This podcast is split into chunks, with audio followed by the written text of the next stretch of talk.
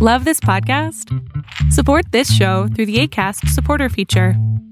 It's up to you how much you give, and there's no regular commitment. Just click the link in the show description to support now.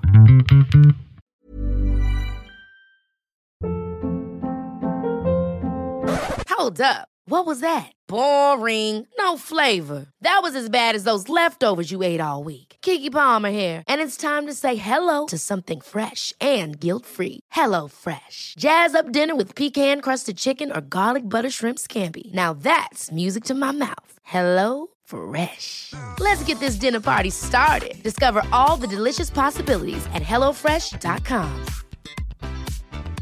Hey, I'm Ryan Reynolds. Recently, I asked Mint Mobile's legal team if big wireless companies are allowed to raise prices due to inflation. They said yes. And then when I asked if raising prices technically violates those onerous two year contracts, they said, What the f are you talking about, you insane Hollywood ass?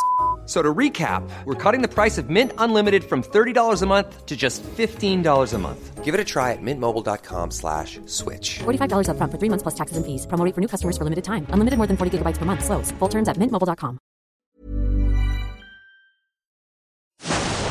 Fiction, science fiction, horror, fantasy, crime, LGBT, thriller. You have now entered the House of Mystery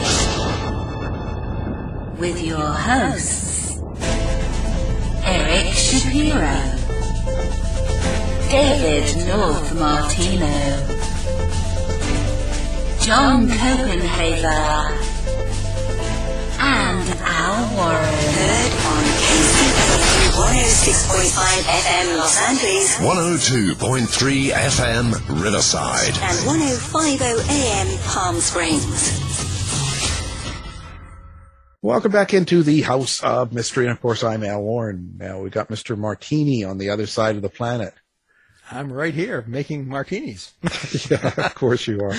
Yeah, always, always. You're going to have to check into the same rehab as uh, Will, Will Smith. I don't know what it's for, but you're checking in because you don't want to lose your, in. your your movies are going to go down. You know, they're, That's right. they're dropping like flies. You know, get in there. You know. Anyway, that's enough. I should Yeah. make fun. It's a terrible No, no. situation It is. earth shattering. Well, anyway, um, so now we've got a uh, new writer on, so we're, we're we're breaking in quite a few people here. You know, we'll see if they can make it through our show. They might have a chance. Um, and this time we're talking about the book that's called "The Lives of Diamond Bessie," and it's a novel. And the author is uh, Jody Hadlock. So thank you for being here. Thank you for having me. It's a great day. Thank you. Well, we'll see. Um, I, I wonder, you know, when I first see the outline for it and it's saying uh, pregnant out of wedlock 16 year old Anne, Annie Moore, sounded like my young life. Um, I, where, where, what, I always look at stories like this and I think, okay, so how do you, what kind of experience do you pull in to put this into a book? Like I'm not saying you, but I'm just saying, well, yeah, you, but I'm saying because when someone reads it, it's got to read true to form. They got to really kind of go, this, this character's real. This is a real, I believe this person.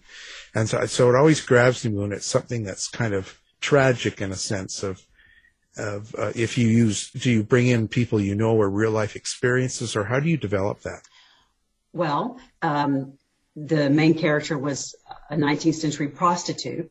I've never been a prostitute, luckily. Um, but I was fortunate enough to find three memoirs of late 19th century prostitutes that were absolutely fascinating. They were riveting. And so I mined them for all they were worth. Um, that really helped. And then, of course, just, you know, sinking down and, you know, trying to get into the mind of your character. And since my novel is based on a, true events and, and real people, I mean, some of it is fictionalized, of course, but because it's, you know, a lot of the things that happened in the book really happened. And I had to really think hard of thinking through what Bessie's motivations were, why she made the choices that she did. And it, it was challenging, I have to say. So I, I really put um, a lot of thought into it, a lot of drafts.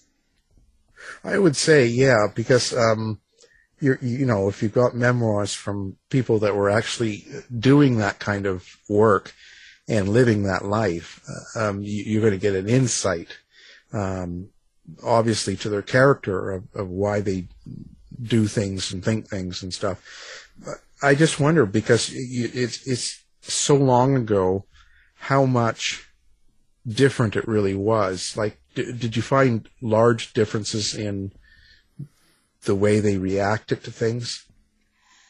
Um, well, you know, this was obviously a much different time. You had the the women's rights movement going on, and you know, delving into why a woman became a prostitute at you know at that time.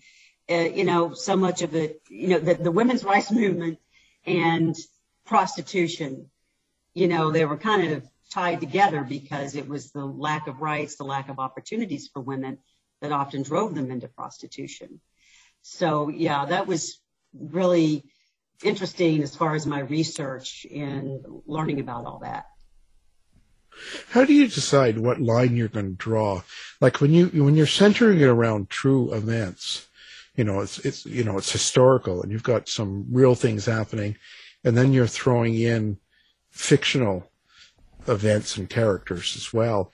How, how do you decide what is going to be real and what's not? I don't know if you kind of get what I'm saying. Well, like we're... you know, no, I know exactly what you're saying. Um, be, not much is known about Bessie as far as her upbringing and what happened before she became a prostitute. There's a little bit. So I really had to make it up. I had to fictionalize it. And so it was, it was through my research is uh, looking into um, what were the consequences for a woman at that time who became pregnant out of wedlock. And I, I don't want to say everything that's fact and fiction right now because I don't want to spoil it for everyone. But uh, so I had to, um, you know, I, found out about the Magdalen laundries of the 19th century, the convents for fallen women, et cetera. So, you know, I, I looked for things that I could use that, you know, that were plausible and then develop the plot from there. It, t- it took a lot of work, a lot of drafts, um, a lot of really, really a, a lot of drafting and uh, with the research to, to get it to the point where um, I felt like I had a good story. I, I, how did you get into this story? Like, what what led you to decide to write the lives of Diamond Bessie?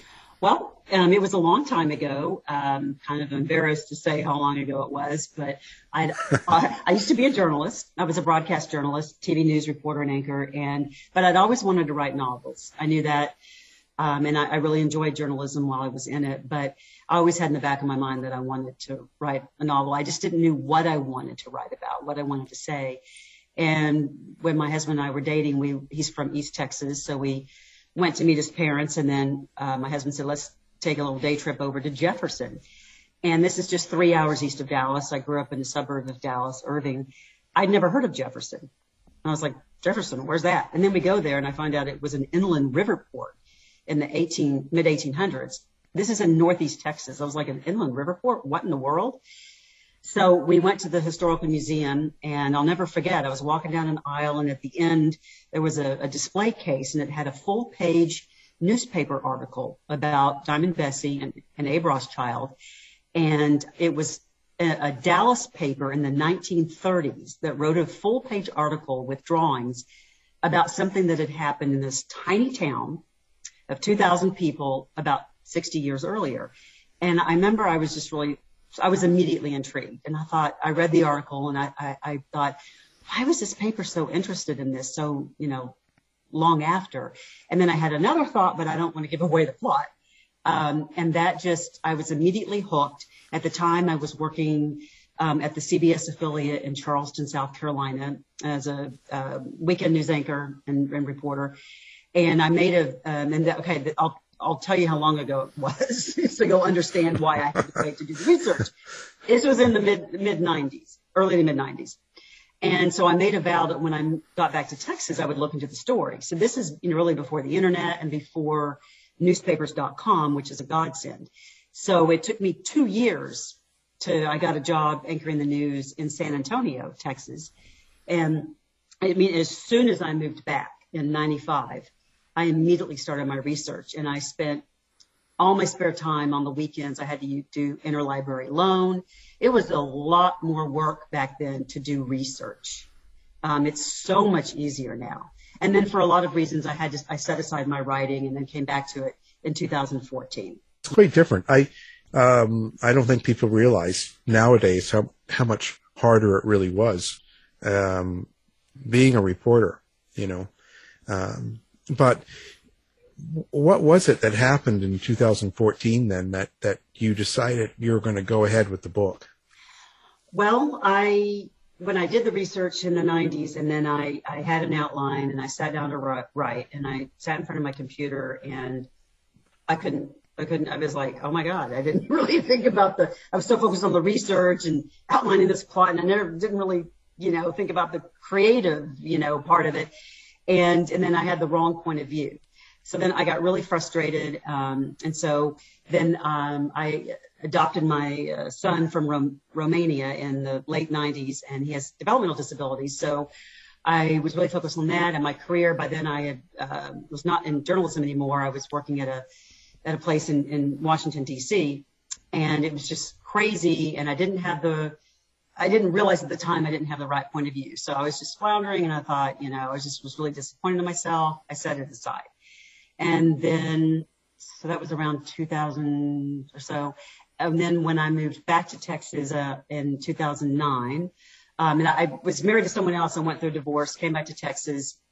And I, in 2004, you know, I, um, you know, to be, I haven't said this to anyone. I really, to be honest, I was going through a tough time and I, um, this writing really kind of saved me. I, I um, was really struggling with what I wanted to do with my life, and and I um, just for a number of reasons. And I thought about, you know, I I had carried around this research in my drafts with me for years. They went everywhere with me, and I picked it up, and I was like, you know, I really, I really want to work on this again. And at the time, because I had struggled so much to write it as fiction, I thought, well, maybe I'll do nonfiction. And then I went to the Dallas Fort Worth Writers Conference in 2014. And basically, uh, for that, I hooked up with a freelance editor because I thought, well, maybe I need some help. And after a few months of working with my wonderful editor, Bridget Bolwin, she, we both said, you know, this really needs to be a novel. And then she challenged me to write it from a, particular point of view, which I don't want to spoil the, plot, so um, once I had, I said, well, I don't know if I can do that. She said, just try. So I did that and I wrote the first chapter in two days. Now that chapter is not the first chapter anymore. And there's probably just a few words from it. But it was once I found my voice, I, everything fell into place. And then I got the first draft done in seven months. And then since then it's been I found I needed to develop the plot more. I added more elements to it.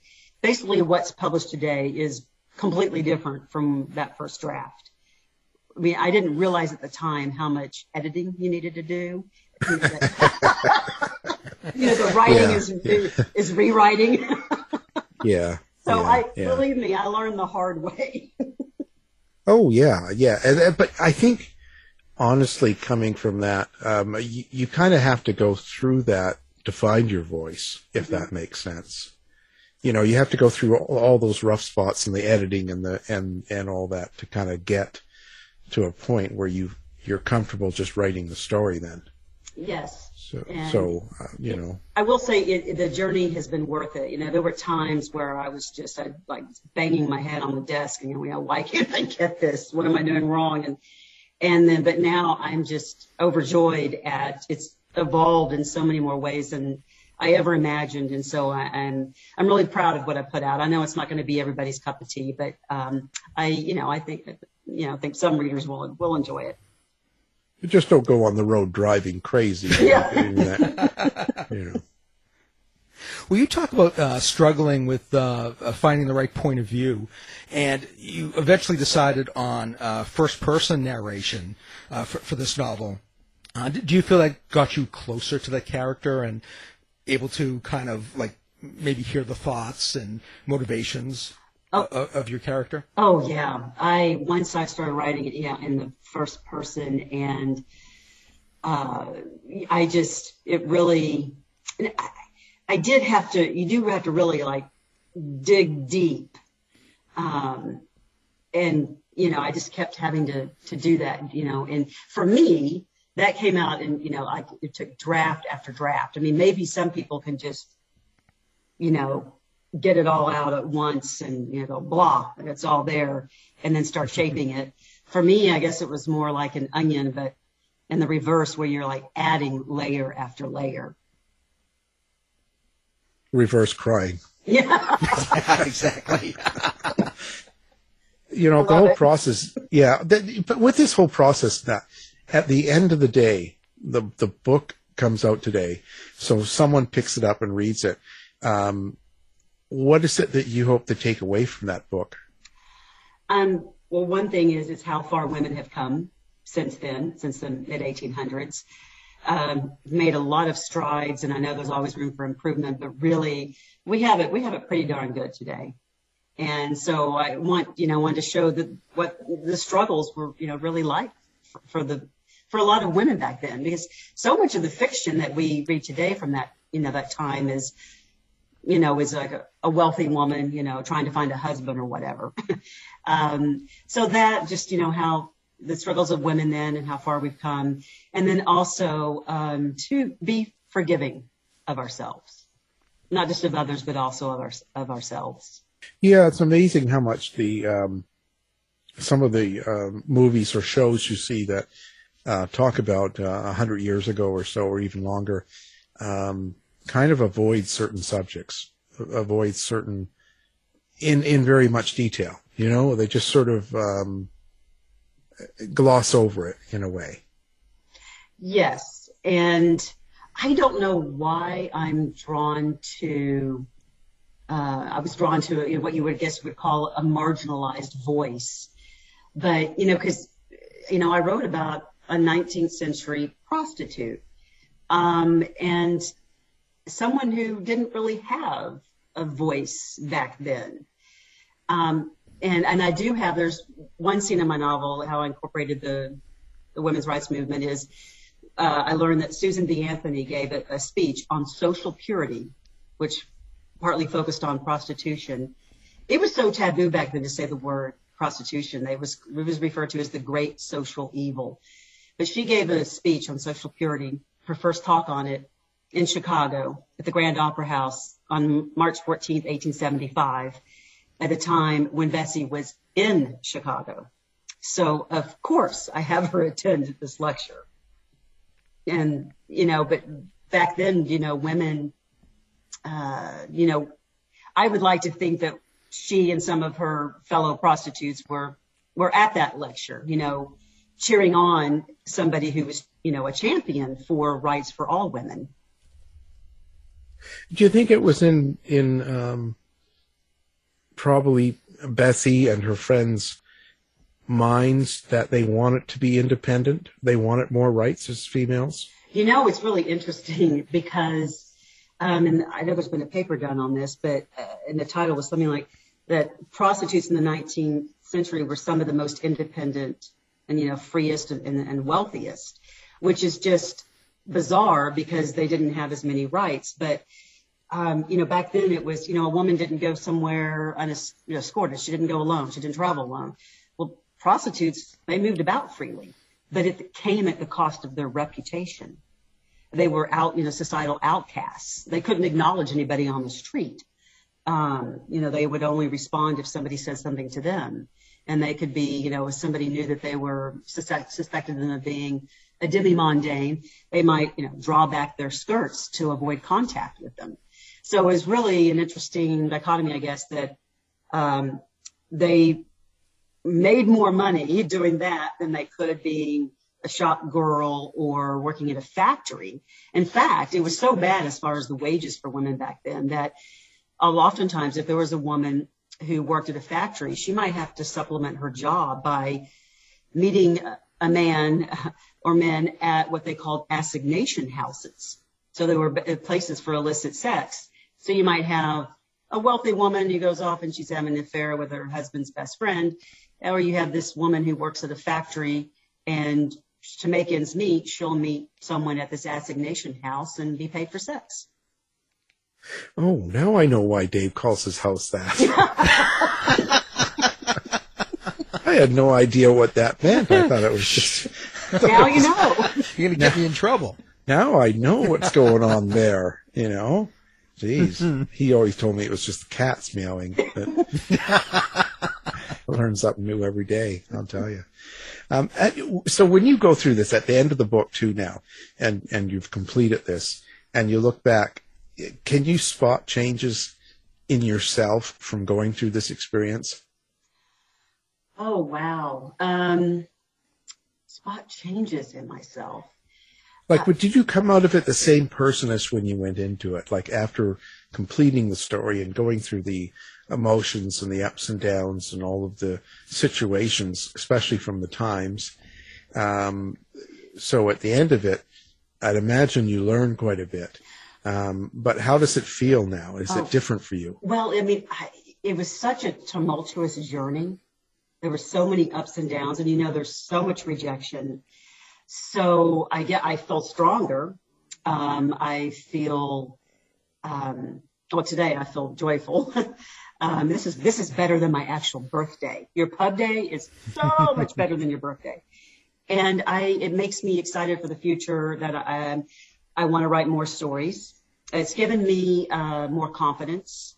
I also um, write. I love to write screenplays. I've never had anything produced, but I co-wrote one, and it won the Dallas International Film Festival's uh, 2020 uh, screenplay contest. And um, and I've and, and I love that kind of writing. And I think I think winning that festival gave me more confidence, not just for screenwriting, but also for my novel writing, just as a writer in general. So it's just, yeah, now that I'm here and I can look back at everything that I went through, um, I feel a sense of accomplishment. And, um, yeah, and I, you know, I have, um, I'm already researching my second novel, so I'm just going to keep going full steam ahead. Did you lose your driver's license during that time?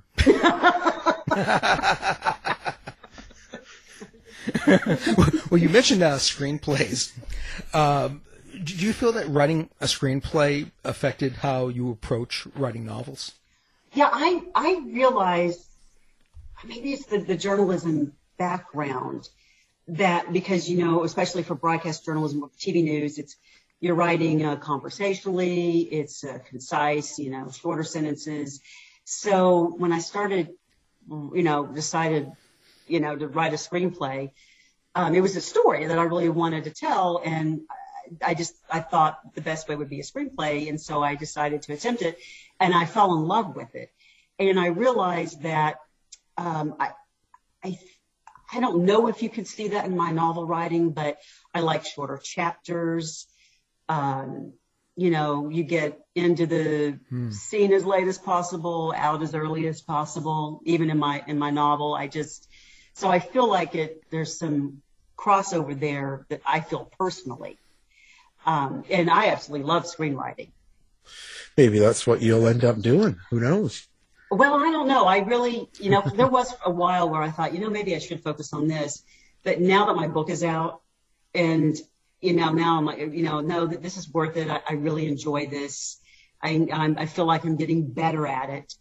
Um, and so I think the screenwriting just kind of helped boost me and, you know, crossed over with the novel writing. And so I will write another, another novel and I'll, I'll continue to write screenplays as I can. It's just, you know, that it's, it's so hard to get something produced. Um, much more, much more costly than, than a book. Yeah, yeah, yeah. It's a, it's a different world too. Oh, yeah, it keeps it's totally changing. different. You know, streaming and all that. Um, are you are you going to be um, doing like a, uh web page and and a, how do you like to interact with your fans or readers, or do you? Oh yeah. Oh, I um on Instagram, and I have to say today's been insane with the pub day. That um I'm barely keeping up with everything on Instagram today, but I'm there as uh, just my name, Jody Hadlock, J O D Y H A D as in dog, L O C K, and I have a Facebook author page. It's Jody Hadlock Author. And uh, yeah, I, I love uh, getting feedback. And I'm on uh, Goodreads. Um, I've been gotten a lot of reviews there, and um, really excited that um, my book made a bunch of lists like Pop Sugar, BookBub, Goodreads. So that's been fun to see. And I just, yeah, if I, you know, I know that some people are, you know, um, not going to like the plot twist, but some people do. People either love it or hate it. There's like no in between is, you know, the feedback that I've gotten so far. I think that's good. Uh, as yeah. long as you can handle the, uh, the bad comments or the bad, you know, the people that say they don't like it. I think it's good. I think it's good to have an opinion and be, uh, be out there with it. Yeah. And I have to say the uh, good reviews far outweigh the bad ones. I just, it's, you know, I, that's who I'm writing. That's who I wrote it for. You know, it's so wonderful when people get what you've written, what you were trying to do. And, you know, those are the people that um, I'm trying to reach. And, you know, it's just, um, there's so many books published all the time, you know, every week. You know, it's hard to break through the noise. But um, so I really appreciate you talking to me about my book, and hopefully some people um, that listen will be interested in in checking it out. Well, is there someone that did a bad review that we can go after? I like doing that. I like taunting these people. I oh like, man, uh, let me tell you, it is kind of hard sometimes to, you know, bite the bullet and not say anything, especially if it's wildly wrong. Um, I had somebody accuse me of, okay, this is real people, true story. Many of us have those stubborn pounds that seem impossible to lose, no matter how good we eat or how hard we work out. My solution is PlushCare. PlushCare is a leading telehealth provider with doctors who are there for you day and night to partner with you in your weight loss journey. They can prescribe FDA-approved weight loss medications like Wegovy and Zepbound for those who qualify. Plus, they accept most insurance plans. To get started, visit plushcare.com slash weight loss. That's plushcare.com slash weight loss. Ever catch yourself eating the same flavorless dinner three days in a row? Dreaming of something better? Well, HelloFresh is your guilt-free dream come true, baby. It's me, Keke Palmer. Let's wake up those taste buds with hot, juicy pecan-crusted chicken or garlic butter shrimp scampi. Mm. Hello Fresh. Stop dreaming of all the delicious possibilities and dig in at HelloFresh.com. Let's get this dinner party started. If you're looking for plump lips that last, you need to know about Juvederm lip fillers. With Juvederm Volbella XC and Juvederm Ultra XC, your lip look, whether it's subtle or bold, can last up to one full year with optimal treatment and no additional maintenance. Find a licensed specialist and see if it's right for you at juvederm.com today. That's J U V E D E R M.com. Add fullness to lips in adults over 21 with Juvederm Volbella XC or Juvederm Ultra XC. Do not use if you have severe allergies or a history of severe allergic reactions, or if you're allergic to lidocaine or the proteins used in Juvederm. Tell your doctor if you have a history of scarring or taking medicines that decrease the body's immune response or that can prolong bleeding. Common side effects include injection site redness, swelling, pain, tenderness, firmness, lumps, bumps, bruising, discoloration, or itching. As with all fillers, there's a rare risk of unintentional injection into a blood vessel, which can cause vision abnormalities, blindness, stroke, temporary scabs, or scarring. For full important safety information, visit juvederm.com. Hey, it's Ryan Reynolds, and I'm here with Keith, co star of my upcoming film, If, only in theaters, May 17th. Do you want to tell people the big news?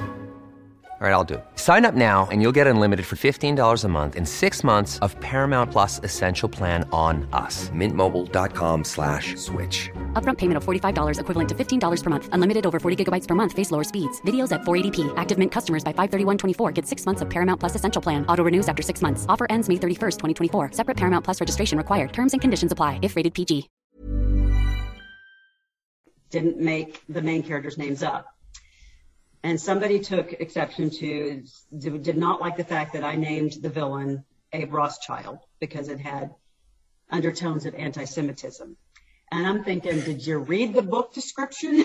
this is inspired by a true story. You can Google Diamond Bessie and see all kinds of stuff. Abe Rothschild was a real person. It was not intentional to make, you know, him be Jewish and make him look bad. You know, so you run into that stuff and you're like, what? well, you know, and that's only the touch of it. You know, wait, it's going to get worse. So. Yeah. And we encourage people, please, by all means, just load it up. Give her all the bad stuff. I can take it. I'm tough. She can take it. right. Well, you know, you, you just find them like I do and then hunt them down and ruin their life. Yeah. That's, there's nothing better. There's nothing better than that.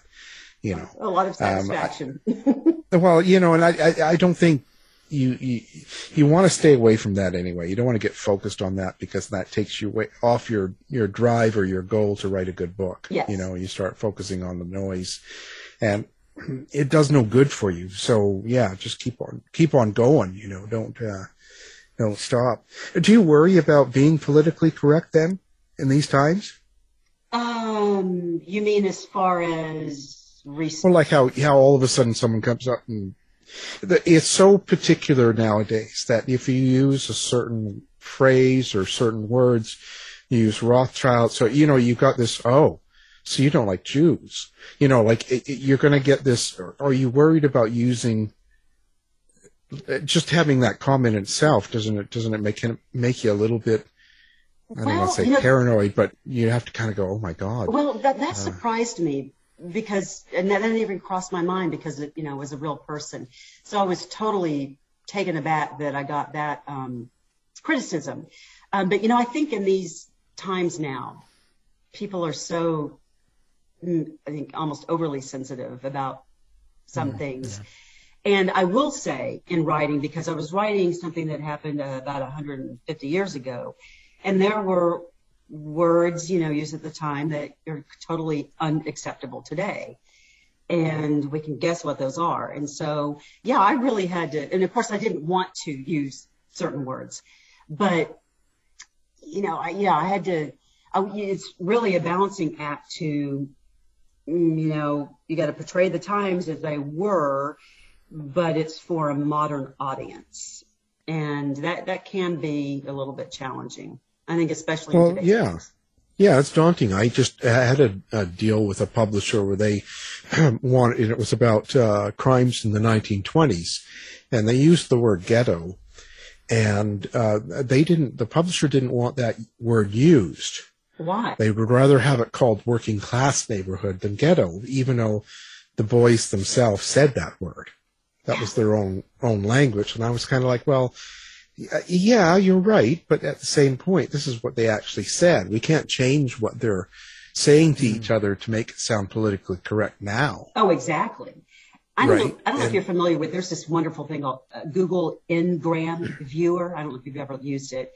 I mean, Yeah. and because I, I did that with uh, so many words and phrases um, to see what was, you know, commonly used at the time. And not all of them were controversial, but, um, you know, I mean, I couldn't use, I couldn't say African American in my book because they didn't Right. use that at all back then. And I also didn't want to use, obviously, the other word.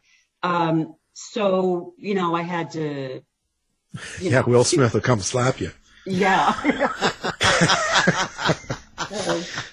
Oh, sorry, I had to get that. Yeah, but you know, I, I'm 55. I'll be 56 this month.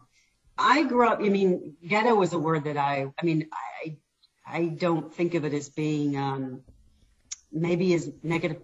People see it that negative today. I'm. you know, for me, I don't like changing um, words of characters when they're real characters. You know, when they say something because Yeah. it's real. Yeah. Right? Well, I, I think of that word as in a broader sense, but that made me think of one word that I used. Um, inmate. The word inmate used to have a much broader definition than it does today. Inmate, it just um, uh, it would refer to if there are several occupants of any place. It could be um, a convent, um, an asylum, a hospital. Now we associate inmate with just with a prison or jail. But back then it was it was m- used much more broadly, and I tried to do that in my novel. But uh, you know what the feedback I got from you know beta readers, et cetera, was that they were confused by me using the more expansive you know definition of it. So I had to you know rework that where you know it makes I could use it, but it made sense to today's readers. using those fancy words. Yeah.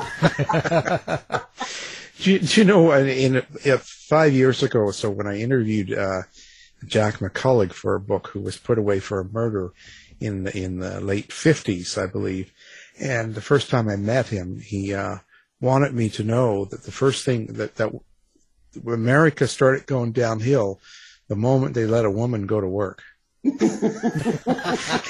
and right then I knew I was in trouble. because how am I going to write the things he's saying um, and not get attacked for Yeah. some some aspect of it, even though you're trying to tell his story. Yeah. You know, and, and but I went with it. I went with it, and I kind of focused on, well, this guy's an awful human being. Just the things he said and did were just terrible. But I wanted people to know, yeah, this guy's an awful person. You wouldn't want him to come over for dinner, but he didn't kill this girl. So you can't just put away people because you don't like them, even though we'd, we'd all like to sometimes. Yeah. The bottom line is you can't just put away someone for a crime they didn't commit because he's a terrible person. Right. You know, instead you gotta, you know, you move him away, move him to Boston. Yeah. oh no! But is that where David is? Yeah, that's his, that's his, his house, you know, that, that special room. It's special Um, room. yeah. Um, no, well, you know what I'm saying. I just say, so I just, I just wonder about because I, I've been noticing that myself in the world. There's a real, with the publishers and with readers and stuff, picking out things and, you know, if, especially when you're dealing with old times because people didn't behave, talk, and act like they do now. Yes. They certainly weren't conscious of being correct. Uh, You, you imagine being a they in 1920 yeah. you, you know what I mean? Say, well, I'm, uh, you know, I, I recognize myself as a girl, let's say, or something, or a female. Like it was just that you couldn't, you couldn't be time appropriate. That's all. Oh So, yeah, definitely. Yeah, no, it definitely is a consideration. I think most um, historical fiction readers, um, you know, obviously are cognizant of that, or at least I hope they hope they are if they uh, like to read historical fiction. Well, hopefully, but I, I've come across a few. Yeah, I'll, I'll yeah, pass I'm them sure on. we all, we, all we all will and, and have. So where do you want to see yourself go now? Like what, what's, what's going to happen to, um, to you in the future? Do you think? Where, where are you heading? Oh, well, I definitely want to write another novel.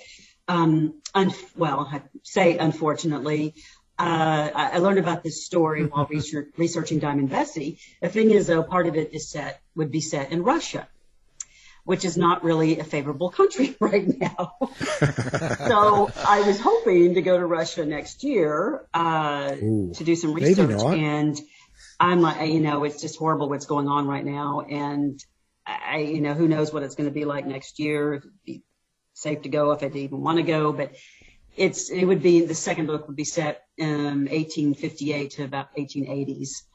Um, it would be set in Russia and the U.S. So I may have to do everything remotely, and of course, obviously I have to do some of it remotely because I don't speak Russian, or you know, so I have to have some help with that. But I think it's always good to go to the place, you know, experience it, the atmosphere and what it looks like and feels like and sounds like, etc. So we'll see. Yeah, yeah. You always pick up something, um, some sort of vibe from being in a location in a country or or town or something. I find. Oh, Um, definitely. And I did that with uh, Bessie. Um, I even went to Ireland. She was born in Ireland and saw her um, the area where she was born in uh, County Cork. And I, I went to almost, I think every place that she lived or even almost visited.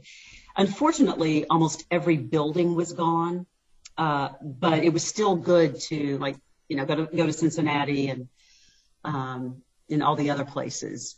So it was, it was still good to experience it, but it was it was disappointing that so many buildings were gone. Partly because I love historical buildings, and there was this gorgeous Cincinnati Public Library that from the mid 1870s until 1950, it was built to be an opera house, all marble. I mean, gorgeous.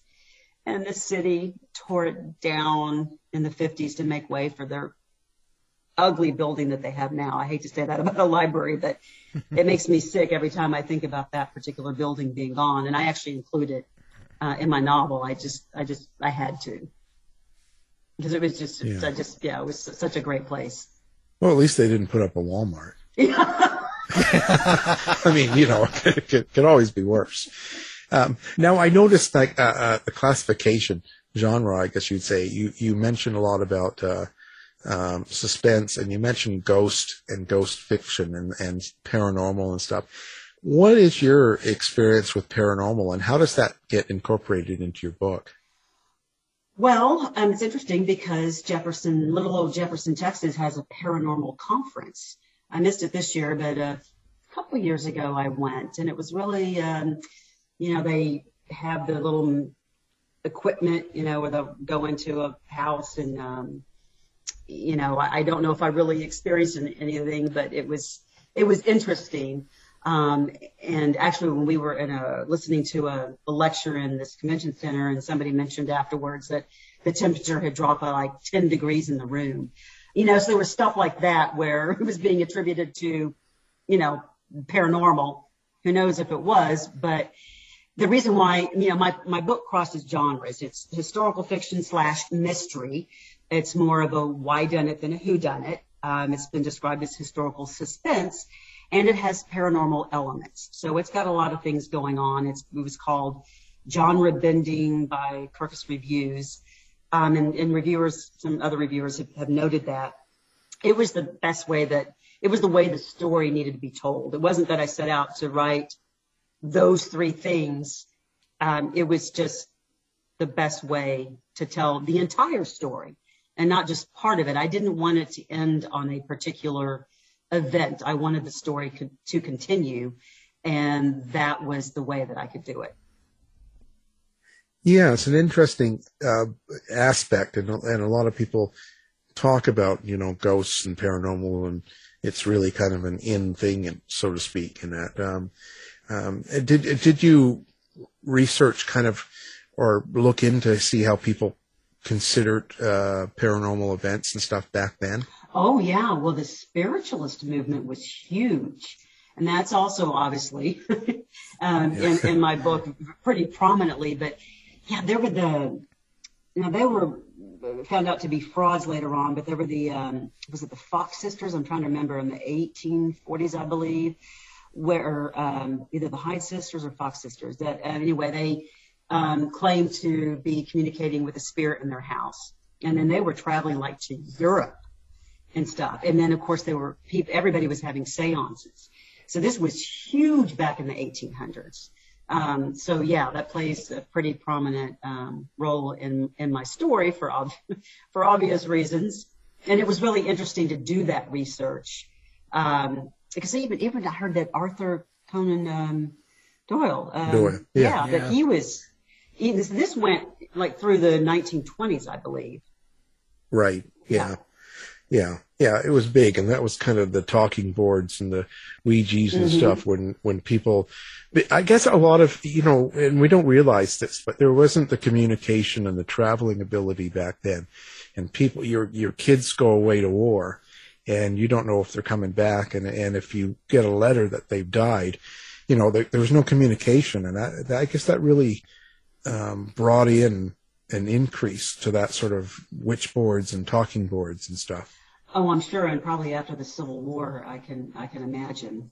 Um, I, I can't Yeah. even imagine what that would be like to yeah somebody go off to war back then, and then you get a letter a year later that your child has died and you hadn't seen them or talked to them or you know um, yeah it's very different Well, so then. So many were just missing in action, Oh, or they yeah. had just had mass graves with a lot of people dead, and they didn't know what happened, and so they got that, and so they had to reach out to a spiritualist or, or you know some sort of a, a reader to find out what happened to connect and that. So there was a huge influx of that going on, you know, and uh, you know it was just a crazy times, but way different than it is now. But uh, they didn't have the uh, you know, they didn't have the ability to communicate like we do now. Right, right. I could I you know if I lived back then and that happened, I might want to try it too. Well, yeah, why not? I mean, Yeah. what have you got to lose, Yeah. really? yeah, you might get a special message. Who knows? Yeah, you never know. You know, it, it's uh, not not not not like you'd see on TV or a movie now. Yeah. uh, but it, it's certainly a, a a different time, and I think those little subtleties really come across when you're, um, you know, uh, reading or doing something from that time. I think it's a great addition to the book. So that's that's good. Yeah, That's well, really and good. and it just made me think of something that you might be interested in because as far I, I feel like Bessie's spirit has guided me. I know some people are going to think I'm nuts and like woo, but I did have um, I don't know if you've heard about this happening where you know a character just shows up or if it's happened to you. Um, but I was sitting at my desk and I was thinking about Ed Levine's one of the characters and how I was going to what role she was going to have in the story. And I promised you, I felt this strong presence so much that I, I'm alone in the house. I actually turned around to see who was behind me. And I said, okay, Edla, you're going to be prominent. I mean, I was like, she was telling me that she wanted, um, and I, you know, I, I don't want to get too much into the giveaway, too much of the plot, but um, I have a I have an affection for um, Edla and Bessie's friendship in the story, and she's a prominent role because I felt her presence while I was writing about her. Well, that's interesting, you know, and I, no, and I've had that a lot before with even, you know, uh, true crime writers and stuff like, uh, I think, uh, Mark Shaw was one that, cause, you know, Dorothy Kilgallen that, that, uh, she was on the, um, you know, that What's My Line and stuff like that. Mhm. And she died, um, as they say, mysteriously. And she had just interviewed, uh, Jack Ruby after he killed uh, Lee Harvey Oswald with the uh, Kennedy assassination, and then she ended up dead in her apartment. So he says that she would visit him, and so he wrote a book about and researched her life. So I, I've heard that before. I mean, Yeah. not it's not not exactly the same, but the same idea. Well, it was really freaky. I mean, it is a thing, and it, um, yeah, it's. it I mean, Were you drinking? kind of Creepy to people.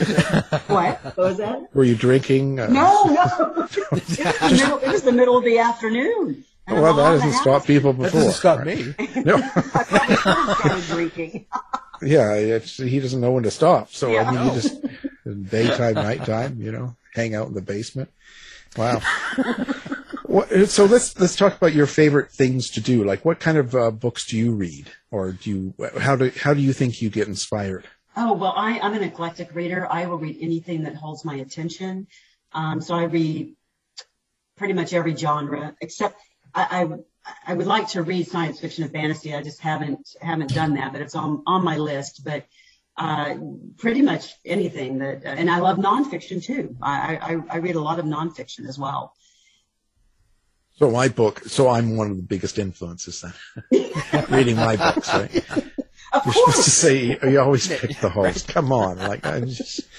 Oh, I have to get on that. We'll have to edit that one out so you Yeah. make sure. That, of course, you're the you're the my biggest influence. You know, I couldn't write without it. You know, uh, well, if there's somebody that I get, I don't know if she's an influence, but I just think her writing is just incredible. Is Hilary Mantel? Um, She wrote the Wolf Hall trilogy, and I um, about T- Thomas Cromwell. Cromwell is the protagonist, and I just um, her her sentences are like nesting dolls, and just um, incredible. wow, yeah, um, yeah. It's amazing how how you can be influenced by certain people like that that can do something. You know, Well, it's, like just, uh, aspiring. You know, I, the writers that I, you know, I just, it's like, I, I don't know if I would ever be able to write like that person. You know, but I just, you know, I can only do what, you know, what, you know, is me. yeah, yeah. You're going to write like your person. Yeah. not- but it it might be uh, you know in, influential for you. And yeah. stuff like make that. me, make me elevate my writing, so to speak. Yeah, or you know, you make it worse. you, know, you never a know. possibility too. You know, you just don't know, right? And, Yeah. Uh, You're always so positive, Al. yeah, I'm, I'm. Well, yeah. I'm thinking all the way around. So you know, it's all it's it's it's all got to be good. Do you do you? So when you're writing these stories, like because a lot of it's research, so you can do that whenever you've got the opportunity and whenever you can go to a place or do the research. But when you're writing the story itself, do you have to be in a certain mood to write it? Um, I'm very disciplined, so no, I um, have a routine, and I actually like to do a lot of my work in coffee shops, and I think it comes from when I worked in newsrooms. That then there's been scientific studies that the ambient noise of a coffee shop is really conducive to really focusing. I and I guess it comes from working in a newsroom. I can shut everything out um, and I, so I kind of like uh, noise around me. I don't listen to music while I'm writing, but it's just, I, and I can get so focused and in a zone. And I'm just, I'm just, and I'm very disciplined about, I get up, I go, you know, I work three or four hours in the morning, three or four hours in the afternoon, and then even in, sometimes in the evening I'm doing stuff. You know, it just, I will say as a writer, it's constant. You're constantly thinking about something, whether it's the research or the writing or the marketing. Uh, you know, you're always trying to be open to you know ideas and stuff. So it's it's exhausting. Yeah, I'm exhausted listening. I just. no, actually, no, it's I- fun. I enjoy it. I think it's I think it's good. I just I so you're not the type. See, I I'm I'm on that same wavelength, but I I um can sit down and and if I'm trying to write, if I'm not in the right frame of mind, it's not going to happen. Like um I, I I can't just go well. Um okay, between two and four today, I've got nothing going on. I'll sit down and just write this. Um, it doesn't quite happen for me that way. I, I don't mind all the noise and all the activity, but I, I can't just jump into it. Yeah, I mean, I just sometimes it, it, it may be that I don't get much done. I um, and we know it's so much of writing is it, it really helps to get away from like when you're doing the dishes, when you're doing another activity, and it kind of Yeah. frees up your subconscious. And I've gotten, I can't tell you how many times it's happened to me where I think of something and I run to write it down because you know I'm working on a uh, a plot point in my head or something that you know motivation for a character, and it'll come in you know when I'm doing something completely different, and then I'm racing to to write it down. Yeah, yeah, no, I, I get that. So, uh, are, are you one of those uh, nutty people in the coffee shop really pretending to be there for something and you're listening to everyone? You're I'll kinda like- never tell. yeah, you're trying to really, you're picking up information and listening to gossip and kind of going, yeah, okay, I like that, you know, and I see. So, uh, you know, everyone's got to be aware of you. You know, we'll make sure your picture's up as well. see this woman driving yeah, be on the careful road. around this woman. Yeah, if she's driving, pulls to the side like an ambulance and wait. You know, do not, do not follow this person. And and if you see her in a coffee shop, turn around and leave. yeah. Turn around. There's there's plenty of coffee shops. You don't need to be stuck there. You'll be the next victim in her book. Well, you know, and what's Yeah. also funny, I don't drink coffee. I only drink tea. See, see, no, the truth is coming out. See, now we're getting now. Okay, now see, it takes a while to break them down, but let's let's get to the real stuff here. So you go to coffee shops pretending to be someone you're not, and you don't even drink coffee. I know. Just a complete fraud. Yeah, like you go in there and start making coffee for people, and they think you work there, and you don't. I'm crazy. Well, um, it's certainly been interesting, and um, hopefully we uh, make your day a little bit brighter. Um, so now, uh, now we're talking about the new book that came out uh, today, which uh, when the show airs, it's going to be out, so you better run out and buy it. Otherwise, Dave comes after you. That's right. And um, it's called The Lives of Diamond Bessie, and it's a novel. And the author has been our guest, Jody Hadlock. So thank you for being on the show. Thank you so much. This has been wonderfully fun. I've really enjoyed it. So I really appreciate you having me. Thank you. Thanks, Jody. You've been listening to the House of Mystery radio show. To find out more about our guests, hosts, or shows, go to www.houseofmystery.com. Show's over for now. Was it as good for you as it was for me? Well, good night. This has been a production of Something Weird Media. I'll be back.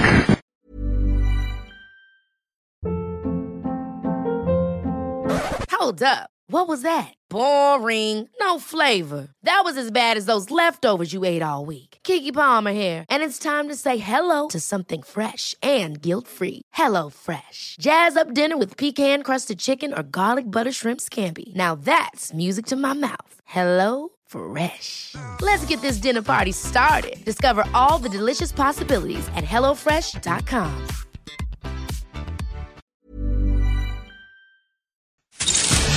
You've been listening to the House of Mystery radio show.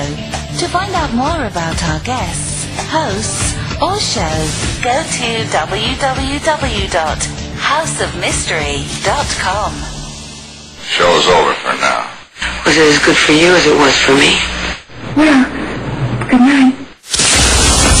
This has been a production of Something Weird Media. I'll be back.